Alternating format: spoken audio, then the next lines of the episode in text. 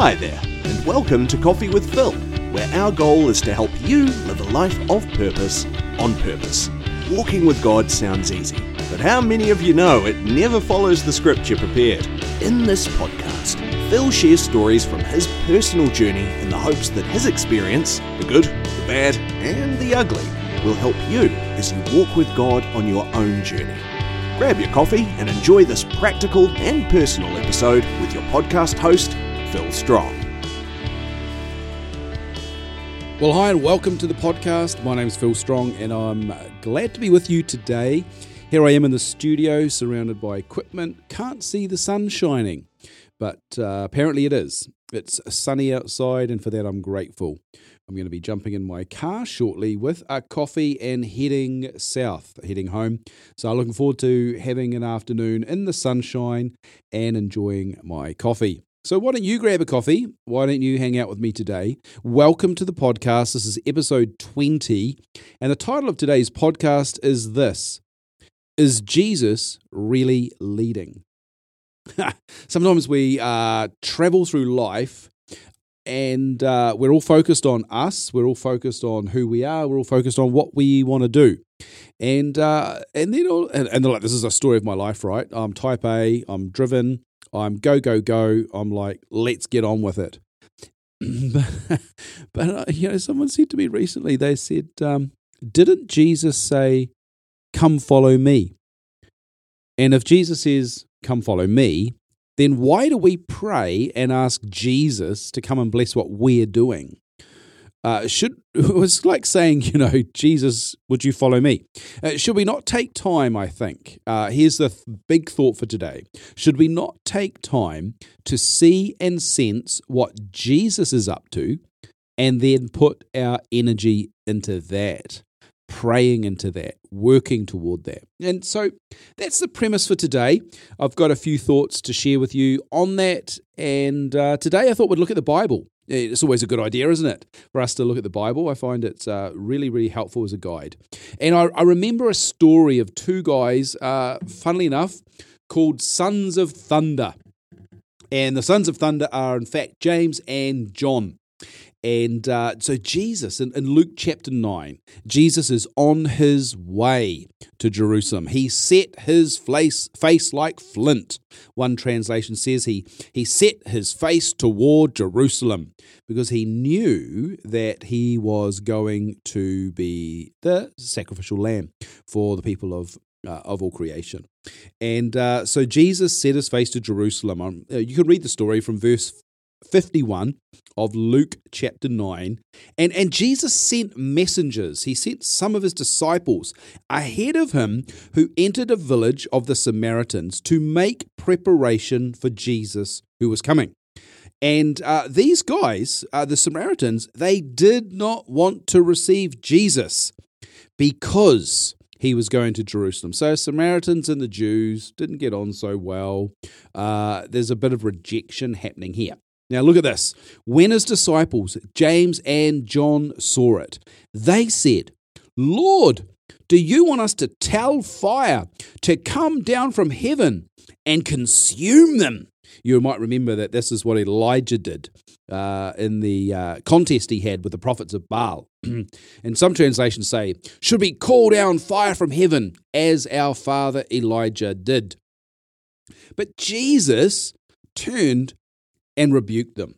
Uh, this is a brilliant example of uh, us, human beings, you and me, reacting in the flesh and wanting something contrary to that which is on the heart of Jesus. You know, sometimes I think what we do is we we get all uppity, we get frustrated, we get upset, we get angry, we get disappointed, we get hurt, we feel rejected, or uh, we just feel embarrassed for someone else and we react. And and sometimes I think, you know, is Jesus leading us when we do that? Uh, turn to Jesus and what does he say? And in this case, he was very quick to rebuke James and John and say, No, you do not know what you ask for. And so this is, um, you know, really um, challenging for us because for me, you know, I'm thinking about all the times in my life where I have reacted in the flesh. I got angry. And uh, if you've ever been in the car with me, you know I'm not a very patient driver. I don't like going slow, and I certainly don't like getting held up. In fact, I'm often running late because I've uh, squeezed too much in.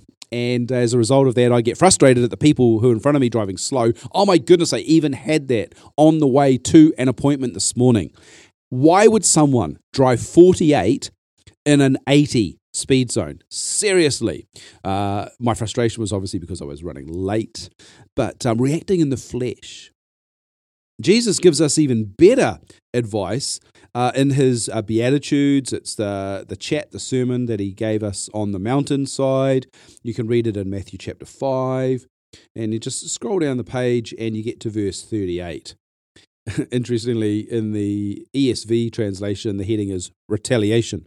Jesus said, You've heard that it was said, an eye for an eye and a tooth for a tooth. But I say to you, do not resist the one who is evil. If anyone slaps you on the right cheek, turn to him the other also. And if anyone would sue you and take your tunic, let him have your cloak as well. And if anyone forces you to go one mile, go with him two. Here, Jesus gives us absolutely gold advice here uh, to say, hey guys, your way of thinking, your way of living is not necessarily the way that I would do things. So, my question remains for me, and I'm sharing it with you is Jesus really leading this aspect of my life? Is he the one who's in charge? And uh, well, look, let's get let's get to the challenge at the end. Uh, let's um, let's think about how we pray. What about the the all too often frequent prayer that we offer up to God and say, Lord, would you come and bless what I am doing? Would you truly bless me? And um, you know, we just when you don't seek the heart of God, you can be guilty of of pushing your own motives. And there's a brilliant example again in Scripture of this in the Old Testament. Um, God had given his gift to his people in the prophets. And, uh, and so we see this happening in First Samuel. First Samuel is, is chapter 8, and this is the story when, when the people asked for a king. They said to the prophet, they said, Give us a king, choose for us you know, so Samuel the prophet is the one that's uh, sort of heading up the story, and and they come to him and they say, "Give us a king, give us a king. We do not want to walk in your ways." And and Samuel's like, "Seriously, guys, do you not understand what you're asking?" And and so he goes to the Lord. So First Samuel, chapter eight, and just in verse seven here, the Lord said to Samuel, "Obey the voice of the people." In all that they say to you. For they have not rejected you, but they have rejected me from being king over them. Oh my goodness. You know, when we choose to play the Lord of our own lives and say, Come, Jesus, and follow me, we're actually rejecting God. Oh man, if that doesn't put the fear of God into you and to me and to everyone that's listening, man alive. We should not be saying, God, come and bless what I'm doing. We should be saying, God, what are you doing? And how can I be part of that? But look at this. This God just rams it home. 1 Samuel 8, uh, verse 8. Accordingly to the deeds that they have done from the day I brought them out of Egypt, even to this day, forsaking me and serving other gods, they are not also doing to you. Now then, obey their voice. Only you shall solemnly warn them and show them the ways of the king who will reign over them. like in my modern translation, if I was paraphrasing that, I'll say God was saying to us, look, you get what you ask for, that you may not like it. And I think sometimes we pray and we ask God to give us what we want, and then the reality is we get it, He gives it to us, and we're like, oh, man, this is actually not that good. Yeah, and Israel asked for a king, and they were oppressed, they were abused, they were taxed, uh, they were protected, they were loved by some kings, they were served by others, uh, but ultimately, the, the fruit of that is that the people of God had rejected the God who saved them out of Egypt and called them his own child. Uh, they'd rejected him. and they wanted a king. I've been lamenting over this and thinking about it in preparation for the podcast, and I think too often, too often in my life, I'm praying and I expect God to answer my prayers in the way that I imagine would be best for me, in the way I want it to look, or the way I want to feel, as long as it's good in my view. And so let me say this a different way. When we pray and say, God, would you answer my prayers? We're actually telling God what to do. So you've got to be very careful how you petition your prayers. And and, and look, I'm all uh, I'm a, I'm a big fan of actually putting our heart before God. But when you're trying to manipulate God, you are really coming uh, almost like a spoilt child. And um, you know, let's just say you have a need for uh, let's let's just, just dumb this rail down. Let's make it real simple. Lord, I would love a car park right outside the door of the shop because I don't want to walk. The Lord would bless me if the Lord would bless me as his child and give me a car park right next to the door of the shop. It would please me, Lord, if you would do that. And the Lord's like, Well, you know what? I can do that. But what's better for you is to get your fat butt out of the car and walk down the road and get a bit of fresh air. And what would you know that I've already organized for you to bump into someone who's going to be a blessing to you and that you're going to be a blessing to them? But if you don't want that, what I'm going to do, says God, is I'm going to give you that car park right outside the door. And you're not going to walk, you're not going to get the fresh air, and you're not going to get the joy of connecting with that person that I have prepared for you today. Come on, let's pray better prayers. Let's say, Lord, would you make today my best day? Lord, would you show me your hand in my life today? God, would you help me to see you in every aspect of my day? And if you would shine your face upon me, I would know that you truly are my Heavenly Father who goes with me in the day. You know, let's not stop asking for car parks and let's start asking for God to be glorified in our lives. You know, sometimes I think we ask for financial provision because we want God to rescue us from bad decisions that we've made or, or, a, or crisis that we got ourselves into. Um, I, have done a little bit of work in helping couples uh, go through challenges in life. Uh, and I've, well, Kathy and I would tell you, we've certainly had our, our fair share of challenges. And, and quite often, you know, it, uh, you might laugh at this and point the finger. Uh, so let's do that instead of you confess. But, uh, you know, one person might say, well, look, if only you would help me fix my spouse. I just really need them to change. I want them to change so that my life would be more enjoyable. And uh, it's just, you know, when someone says that to me, I know the classic need that they have is for them to grow up and learn how to be a servant in their marriage. So uh, be careful uh, what you look for. Be careful what you ask for. Um, but let's be real and let's let's open ourselves up and be vulnerable for God and allow the vulnerability that we bring to God to be His tool in His hands that He can do His work in our lives. Look, I know I've, I've given you some scripture to think about, and I, I, look, I really do hope that you check the transcription or the notes, find the references, and spend time for yourself reading the scripture. Because all I all I try and do is be a signpost to point you to the scriptures that the scriptures would be doing the work in your life. And here's another one. Speaking of just allowing God to do his work, um, Hebrews chapter 12 is just such a brilliant passage. I just want to start from verse 7. You can read from the beginning. But it's for discipline that you have to endure. God is treating you as sons. For what son is there whom his father does not discipline? If you're left without discipline, in which we've all participated in, but then you're not sons and you're not you're, you're illegitimate, the Bible says. You're illegitimate if you're not getting discipline. I mean, we had, says the Bible, earthly fathers who disciplined us and we respected them. Shall we not much more be subject to the Father of spirits and live? For our fathers disciplined us for a short time as it was best for them.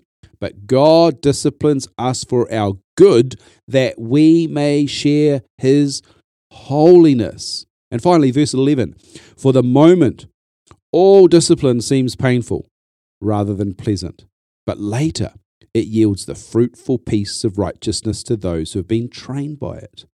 Oh, guys, look, just a, a couple of simple thoughts here that might help us in being led by Jesus. Here's my connection. Listen to this, watch this. The word discipline comes from the word disciple. And we know that a disciple is a follower of Jesus. So if you want to be a follower of Jesus, is Jesus really leading you? Is my question. If you want to say yes and you say, Jesus, would you lead me? I will be a follower of Jesus. That means you're being a disciple of Jesus, which therefore means you need to be open to the discipline of being his follower. Same word, guys. What's my point? If Jesus is leading you, it's best for you to endure his pathway because it is for your good. And once you have participated in it as a son of God, you will then experience his holiness. Look, verse 10 you would share in his holiness. And later, whilst it's painful for now, we all know that, it will yield you the peaceful fruit of righteousness, which means right standing before God, um, being in line with his heart and his will for who you are. Come on, this is the whole point here. If Jesus says, Come follow me, he knows what's good for you. So, where do we want to land this today? Um, uh, for me, uh, I have been spending uh, time as I've been driving. I spent a bit of time driving my car in, in this past season of my life, and it gives me time to think. And I enjoy the driving and I enjoy the thinking time because mm, probably over half the time I'm driving by myself. But here's what I've been contemplating is is who's who's in the driving seat of my life? Who's who's who's determining the direction? Who's determining the time frame? Who's determining the goals that I've been setting? Is Jesus really leading me? And and so I've had to change the way I think. I've had to come back to the basics and say, God, you actually know what's better for me. And and I and I accept that. And also I believe that you make all things work out for good for those who love you and according to your pur- called according to your purposes. That's Romans chapter 8. If I believe that, if I truly believe it, then I'm going to make sure that my life is uh, in line with that. And for me to make sure my life is in line with that, then I need to trust you to lead me. So, God, you know what my needs are. You even know what my heart's desire is. But Lord, you also know what, what the best pathway is for me. And sometimes I want to take the shortest route from A to B. And God says, Look, come the long way. Come with me. We'll walk it together. And as we spend time together on this pathway, you and me, we're going to grow closer together. So, uh, what does your life look like if you were going to truly be honest in your reflection Kathy and I have just finished watching a season of a TV show called CSI. And uh, these guys are crime scene investigators. That's what CSI stands for. Um, but they look at the crime scene and they, they, they look at the evidence, and the evidence tells the story and uh, we quite like it because you know there's always um, something geeky to to that they do, and like we're just not science geeks, so we find that interesting because we never think like that. So Kathy and I have been watching CSI, and they have the saying they say, "Well, the evidence always tells the story." And uh, so I want to say, what is the evidence in your life? Uh, what's the story it's telling? One of the tools that you'd commonly accept would be used by investigators fingerprints. Well, here's my question for you Does your life show the fingerprints of Jesus? Does your life show the fingerprints of Jesus? Is there sufficient evidence in your life that Jesus is on the throne? Jesus is your king, he is your Lord, and he's the one that's leading you. Please, please, please don't be a follower of Jesus by words only, but be it by dedication and commitment. Don't be one of those Christians that says, uh, I'm all for God as long as God's all for me.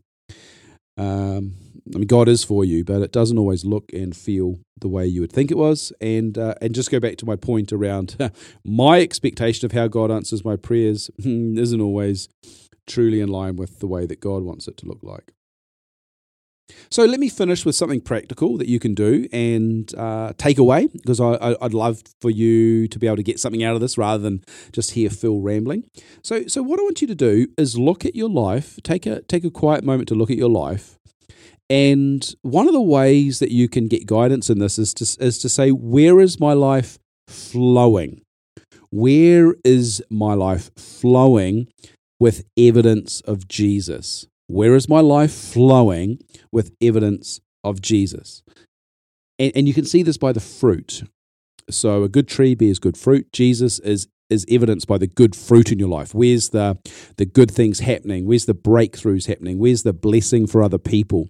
Where is God glorified in your life? Where is His truth, uh, His promise, you know, His scripture evidenced the most? Which part of your life is flowing with evidence of Jesus? That's a short question that might take you some time to answer. But I would say this where he is flowing is where you should be going. Where he is flowing is where you should be going. So I want to encourage you today, uh, dive deep. I am choosing to do the same. And if we catch up uh, to have a conversation about this, I'm looking forward to sharing more of uh, my introspective journey into the depth of the question is Jesus really leading my life? And uh, if you aren't able to connect with me in that way, then why don't you find someone else? Share the podcast with them, get them to listen, to reflect, and then why don't you get together and have a cup of tea or a coffee with them and go on the journey together? Come on, we're not supposed to do this alone, so let's do life together. I want to thank you for joining me. Thanks for subscribing to the podcast channel. We're going to push out some more of these uh, each week, actually. So grab them on the platform that works for you, uh, share them with your friends, and uh, thanks for being part of the community. Have a fantastic week, and I look forward to the next time where you and I can grab some coffee time together. Cheers.